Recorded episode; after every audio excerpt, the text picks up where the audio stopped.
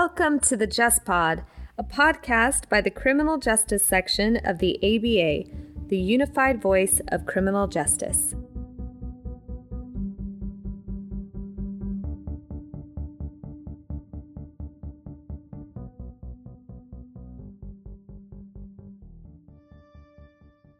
Welcome to this episode of the JustPod. Today, we are joined by Michael Leotta. Michael, thank you for joining us. Thank you for having me. So Michael is a partner at WilmerHale currently, but before WilmerHale, he served in the White House Counsel's Office under President Barack Obama as an assistant U S attorney, prosecuting fraud and public corruption, and also as appellate chief and ethics advisor at the U S Attorney's Office for the District of Maryland, and currently serves as co-chair of the A B A C J S White Collar Crime Committee. We've asked Mike to join us today because President Biden signed an executive order on government oversight of cryptocurrency. So Mike is going to help walk us through this order on a high level. The nature of this podcast doesn't really allow for us to be exhaustive in every detail that might be of interest to you if you're engaged in this space and working in this space, but we're going to walk through it on a high level, and I'm sure there'll be more discussion to come. So Mike, to begin, can you give us a summary of what the order includes? Certainly. So the order, interestingly, is entitled Ensuring Responsible Development of Digital Assets.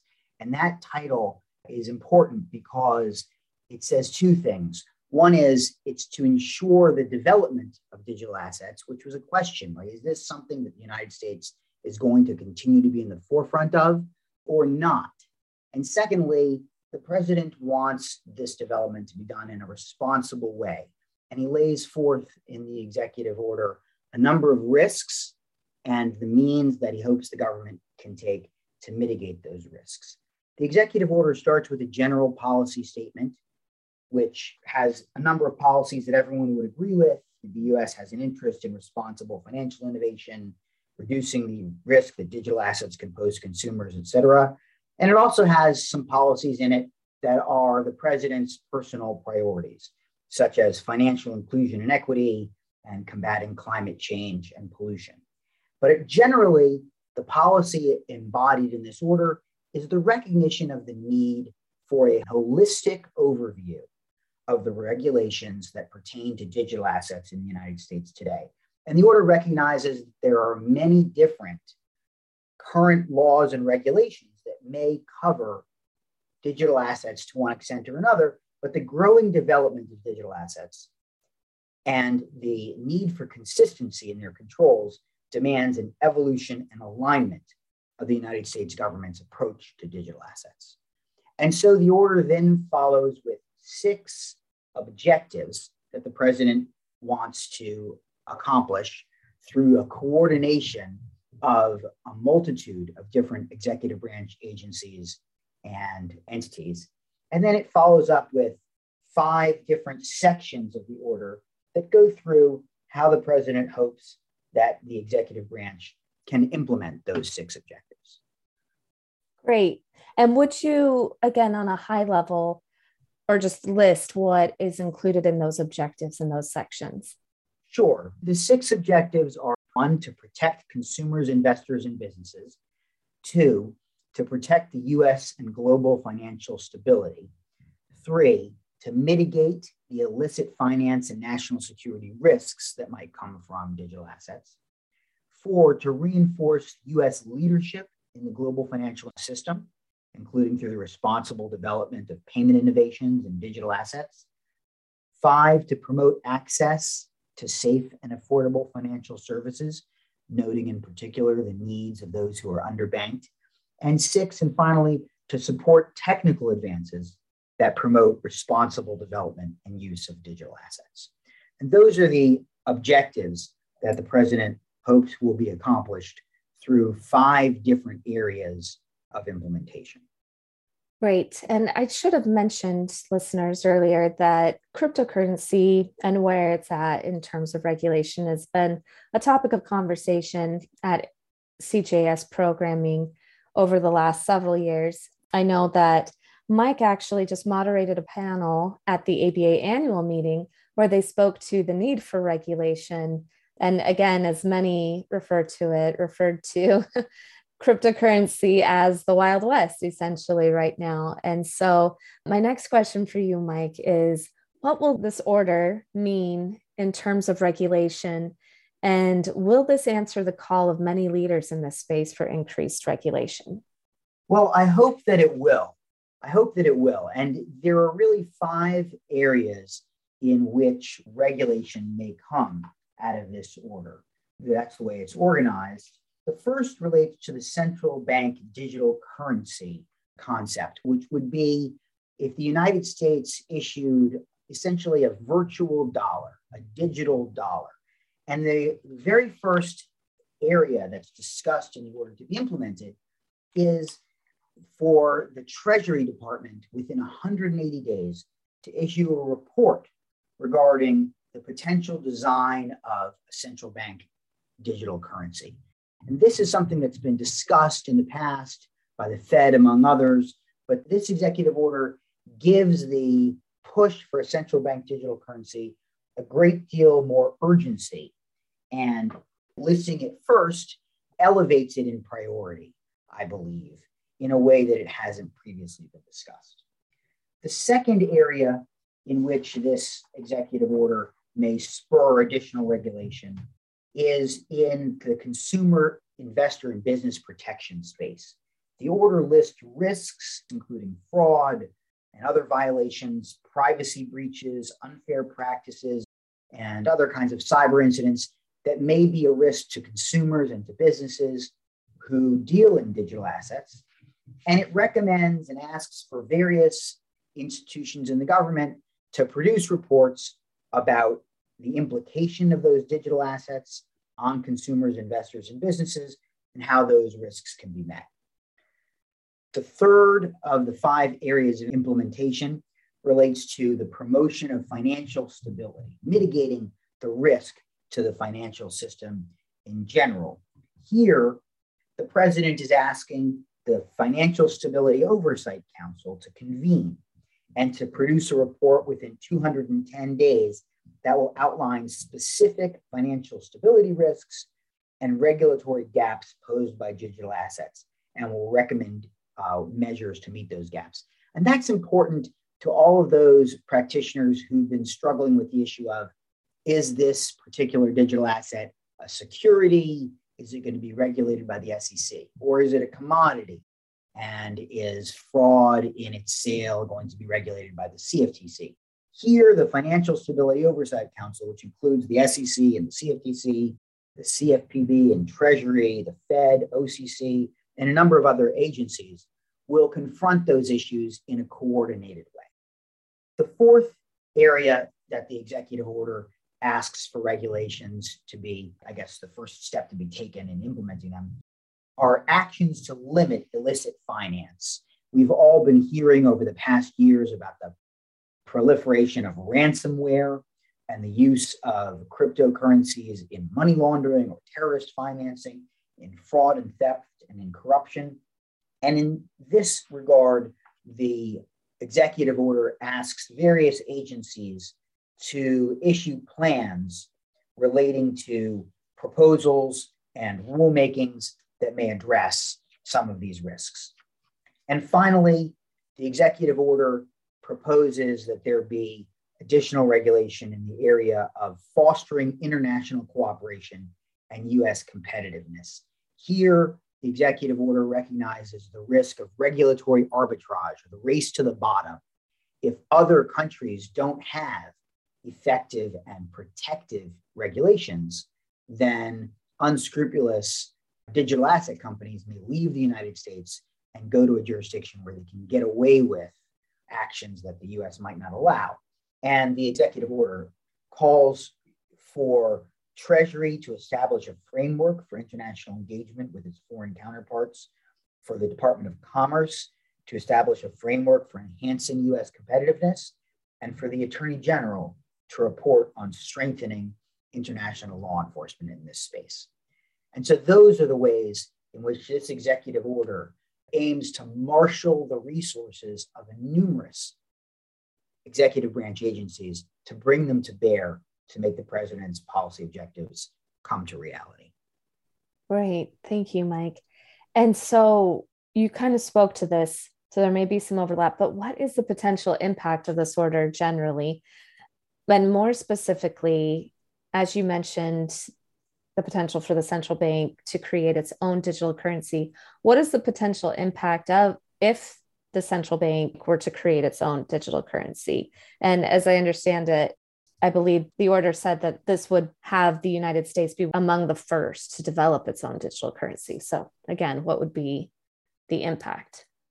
Well, possibly so. You know, just to take the general point first, this executive order is not going to lead to an immediate flurry of regulation that, you know, we'll be seeing in the next few months. I mean, it sets forth a number of timelines for executive branch action that range from ninety days from now through two hundred ten days to over a year for various agencies and executive branch entities to conduct fact-finding and issue reports. And so the actual rollout of regulations are likely to come after those reports. This is really a fact-finding and coordination effort first, and the actual regulations that are issued will follow. And the same is true in regards to central bank digital currency. There are a number of pros and cons to the idea of a digital currency, but in many ways, consumers are ready to use and imagine that they're using digital currency already. You may get your paycheck direct deposited into your account. You may then move that money from your bank account to PayPal. You might use PayPal to pay your bills and never actually see a physical dollar. And although there is, in some conception, a physical dollar backing that dollar that you got paid, there's more dollars in circulation than there are physical dollars in existence. And this is a way that the government can skip the physical dollar printing step and control the flow of currency in a more direct electronic way. And one advantage of that is that a digital currency can be transferred sometimes much more quickly. Payments can be sped up. And using blockchain technology, which is really, some have said, it's as much of an advancement in accounting as like double entry bookkeeping was. Like, it's going to be revolutionary in many ways. But using blockchain technology, one can see in a public and transparent way the movement of the digital currency. So I know that there are regulators who imagine that if we moved to a complete digital currency, there could be no more tax evasion because you could see all the payments that had happened through the blockchain. So there are various advantages, and accordingly, there are also some risks that come along with the use of a digital currency. And if we were to be among the first, why would that be important? Or would it be? It would be important. The issue that you're getting at, I think, is the importance to the United States strategic interest of the U S dollar being the world's reserve currency. Right now, we're seeing this play out in the sanctions in Ukraine. If Russia didn't use the U S dollar at all, it wouldn't be an effective policy tool to impose sanctions upon Russia. And as the world moves toward the development of digital currencies, it's in the United States' interest to remain in the forefront of that development so that we can still be in a position where the U S dollar is what is thought of and used as the first means of currency and transactions around the world. And for that reason, this executive order states, quote, "My administration places the highest urgency on research and development efforts into the potential design and deployment options of a United States central bank digital currency," close quote. I mean, that's not a commitment.